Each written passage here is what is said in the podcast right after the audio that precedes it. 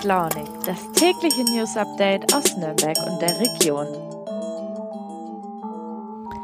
Hallo und guten Morgen, ihr Lieben. Schön, dass ihr wieder mit dabei seid bei einer neuen Folge von Früh und Launig. Es ist Freitag, der 19. August und ich bin Alena. Schon als ich das letzte Mal mit dem Podcasten dran war, war es Thema in einer der Folgen. Und seit gestern steht es nun endlich fest. Im Jahr 2030 wird Nürnberg die urbane Gartenschau ausrichten. Die Hintergründe dafür könnt ihr euch gerne in der damaligen Podcast-Folge anhören und ich verlinke euch auch die aktuellen Texte in den Show Notes. Aber nur ganz kurz so viel dazu.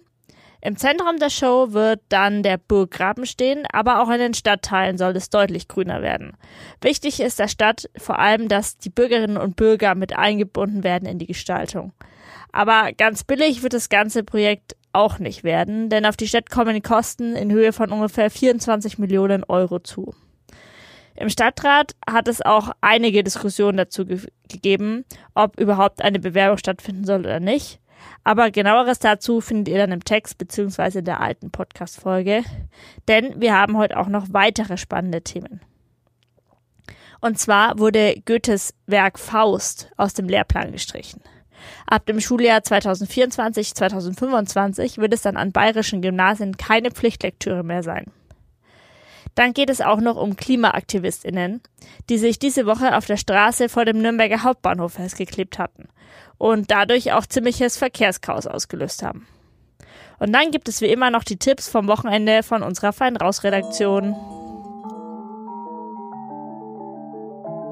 Am Dienstag gab es in der Nürnberger Innenstadt ziemliches Verkehrschaos. Grund dafür waren Aktivistinnen der Organisation Extinction Rebellion und der Aufstand der letzten Generation. Um für das Klima zu protestieren, haben sie sich mit Sekundenkleber auf der Straße vor dem Hauptbahnhof festgeklebt. Im Februar hat es in Nürnberg auch schon eine ähnliche Aktion gegeben. Da haben sich AktivistInnen auf dem Frankenschnellweg festgeklebt. Die stehen jetzt dann im Herbst sogar vor Gericht. Auch Nürnbergs Oberbürgermeister Markus König hat sich jetzt zu diesen Aktionen auf Instagram geäußert und er hat geschrieben, dass er das Ganze nicht für eine geeignete Form des Protestes hält, sondern eher für einen gefährlichen Eingriff in den Straßenverkehr. Mein Kollege Wolfgang Heilig-Achneck hat sich mit dieser Form des Protestes jetzt mal genauer beschäftigt. Hallo Wolfgang, danke, dass du heute da bist. Was wollen denn die AktivistInnen mit solchen radikalen Aktionen überhaupt bezwecken? Ja, natürlich äh, erstmal ein Höchstmaß an Aufmerksamkeit, an öffentliche Resonanz, an Schockwirkung sicher auch. Also es ist ja auch provozierend und das soll es auch sein, weil sie eben sagen, äh, wenn hier nicht äh, mal energischer sozusagen protestiert wird, mutiger, äh, und es auch ein bisschen wehtut, äh, kommt da nichts politisch in Gang. Demonstriert, friedlich demonstriert worden, äh, mit Kundgebungen und aufgeklärt worden in Form von Seminaren und Vorträgen und allem drum und dran, sei ja schon lang genug. Jetzt müsse die Politik endlich äh, ein bisschen Dampf machen, schneller in die Gänge kommen.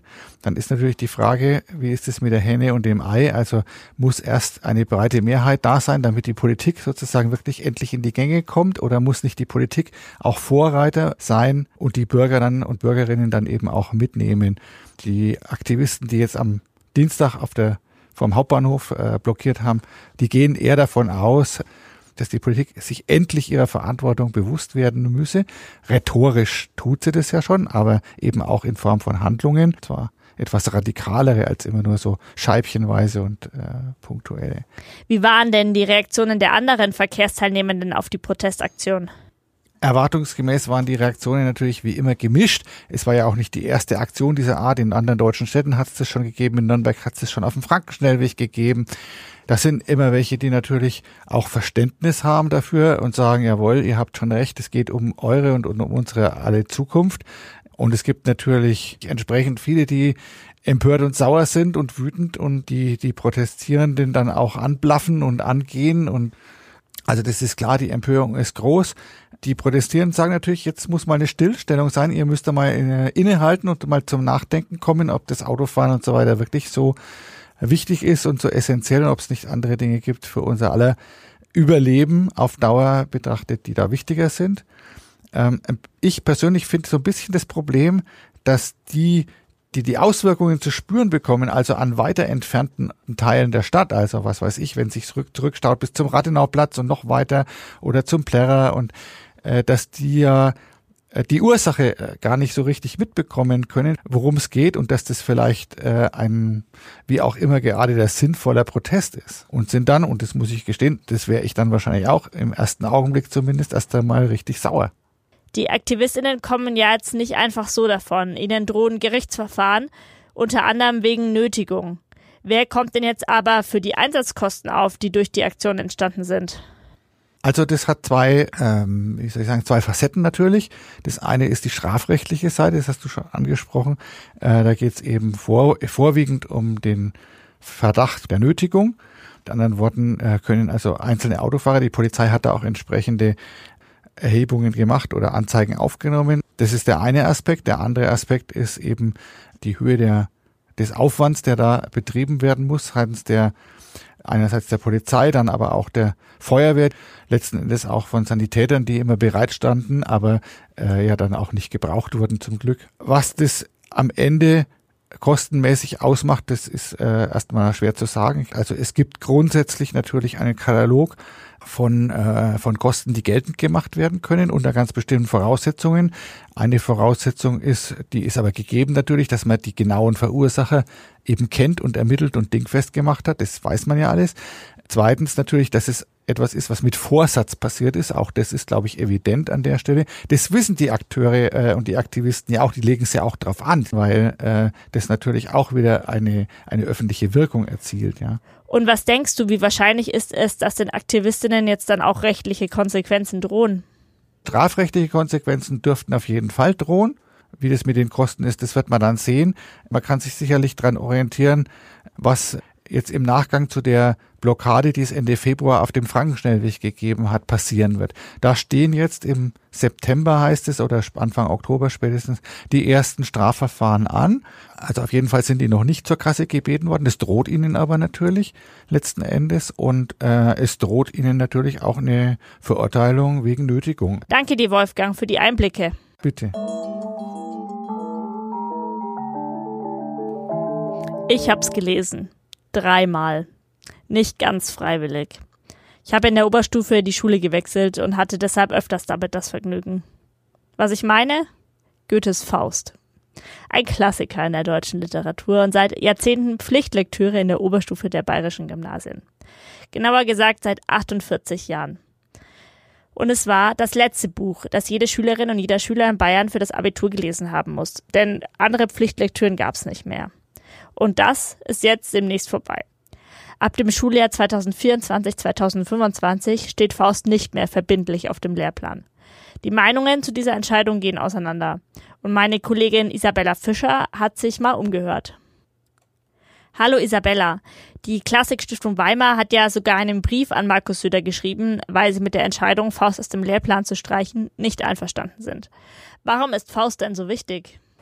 Hi Alena. Ja, also gerade bei der Klassikstiftung Weimar kam die Nachricht gar nicht gut an, dass das bayerische Kultusministerium Faust vom Lehrplan streichen möchte. Die Präsidentin Ulrike Lorenz hat Ministerpräsident Söder auch einen Brief geschrieben und ihn darum gebeten, die Entscheidung zu überdenken. Sie meint nämlich, dass Faust wie kaum ein anderes Werk der Weltliteratur einen thematisch und sprachlich brisanten Anstoß zur Auseinandersetzung mit Grundlagen, Widersprüchen und dem Wandel in unserer heutigen Welt gibt. Ja, dieser Meinung ist auch Professor Volker Frederking von der FAU Erlangen-Nürnberg. Auch er bedauert die Entscheidung des Kultusministeriums. Er sagt nämlich, ja, dass wenn jemand an die deutsche Literatur in der Welt denkt, dann denkt man halt neben Grimms Märchen und Hesse wohl vor allem an Faust. Und für ihn ist es ein Werk, ein Klassiker gar, der zeitlose Fragen aufwirft und deshalb wohl niemals wirklich veraltet sein wird, hat er mir gesagt. Ja, und er hat da auch dann gleich ein paar Beispiele genannt. Nämlich beispielsweise Fausts Liebe zu Gretchen, diese dieses Spannungsfeld zwischen sexueller Lust und seelischer Verbundenheit wäre auch für Jugendliche heute von großer Aktualität. Oder auch zum Beispiel der Dialog zwischen dem Herrn und Mephisto im Prolog im Himmel. Wie kann ein guter Gott Böses geschehen lassen? Warum gibt es überhaupt das Böse in der Welt? Ist es Teil der göttlichen Ordnung oder steht es außerhalb? Solche Fragen können ja für Heranwachsende wie Erwachsene gleichermaßen existenzielle Bedeutung haben. Ja, da hat er nicht ganz Unrecht, finde ich. Und er hat dazu, dazu noch gesagt, dass er auch teilweise die Zitate aus Faust weltberühmt sind und man sie kennt, auch wenn man Faust gar nicht gelesen hat. Wie zum Beispiel Das also war des Pudels Kern. Aber es gibt ja auch Leute, die das Ganze bisschen weniger kritisch sehen, oder?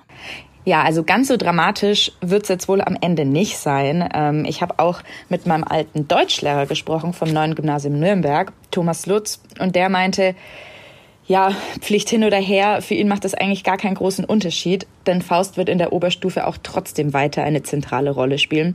Und er meinte dann auch, ob die Schülerinnen und Schüler das Dramenschwergewicht überhaupt gelesen haben, als es noch verpflichtend war, steht sowieso auf einem anderen Blatt. Und ich kann auch sagen, ich habe ja auch Abi gemacht ich habe es nicht gelesen und bin trotzdem durchgekommen. Ja, und auch Bayerns Kultusminister Michael Piazzolo hat dann auch versucht zu beschwichtigen. Er hat auch gesagt, Faust wird natürlich nicht aus dem Unterricht verbannt. Es hat so einen großen Stellenwert, dass es eben bestimmt weiterhin gelesen wird. Ja, was es dann überhaupt bringt oder nicht, den dann überhaupt offiziell vom Lehrplan zu, zu streichen, wird man sehen. Aber ja, das war die Geschichte vom Faust. Danke dir, Isabella. Was habt ihr so fürs Wochenende geplant? Noch gar nichts? Dann ist es ja gut, dass die Fein Raus Redaktion einen Überblick hat, was in Nürnberg und in der Region so los ist. Robin Walter hat die Insider-Tipps für euch. Hi Alena, am Wochenende steht wieder so einiges an. Ich gebe dir und euch mal eben einen kurzen Überblick. Am Samstag gibt es auf dem Gelände vom Z-Bau Biergarten wieder den Fahrradflohmarkt. Hier findest du von 17 bis 20 Uhr von gebrauchten Renn- und E-Bikes bis zu günstigen Ersatzteilschnäppchen alles für deine nächste Radtour.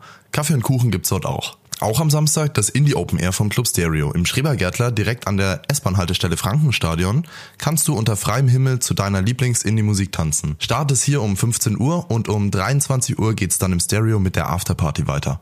Natürlich stehen am Wochenende auch wieder Festivals an. Am Freitag steigt am Nürnberger Hafen das Container Love Festival. Von 12 bis 23 Uhr kannst du hier in der Feuerstraße zwischen Containern und Hafenbecken zur knackigen Beats abtanzen. In Dinkelsbühl steht an diesem Wochenende auch noch das Summer Breeze an. Von 17. bis 20. August rocken rund 130 Bands unter dem Motto The Return Stronger Than Ever. Mit dabei beim fränkischen Wacken Bands wie Arch Enemy, Electric Callboy und Heaven Shall Burn. Damit wünsche ich euch allen einen guten Start ins Wochenende und feiert schön! So, ihr Lieben, das war's schon wieder mit Früh und Launig für diese Woche. Ich wünsche euch ein tolles Wochenende, erholt euch und genießt die Zeit. Am Montag hört ihr hier im Podcast Lukas. Schaltet doch dann einfach wieder ein. Schönen Tag euch noch und macht's gut, eure Alena.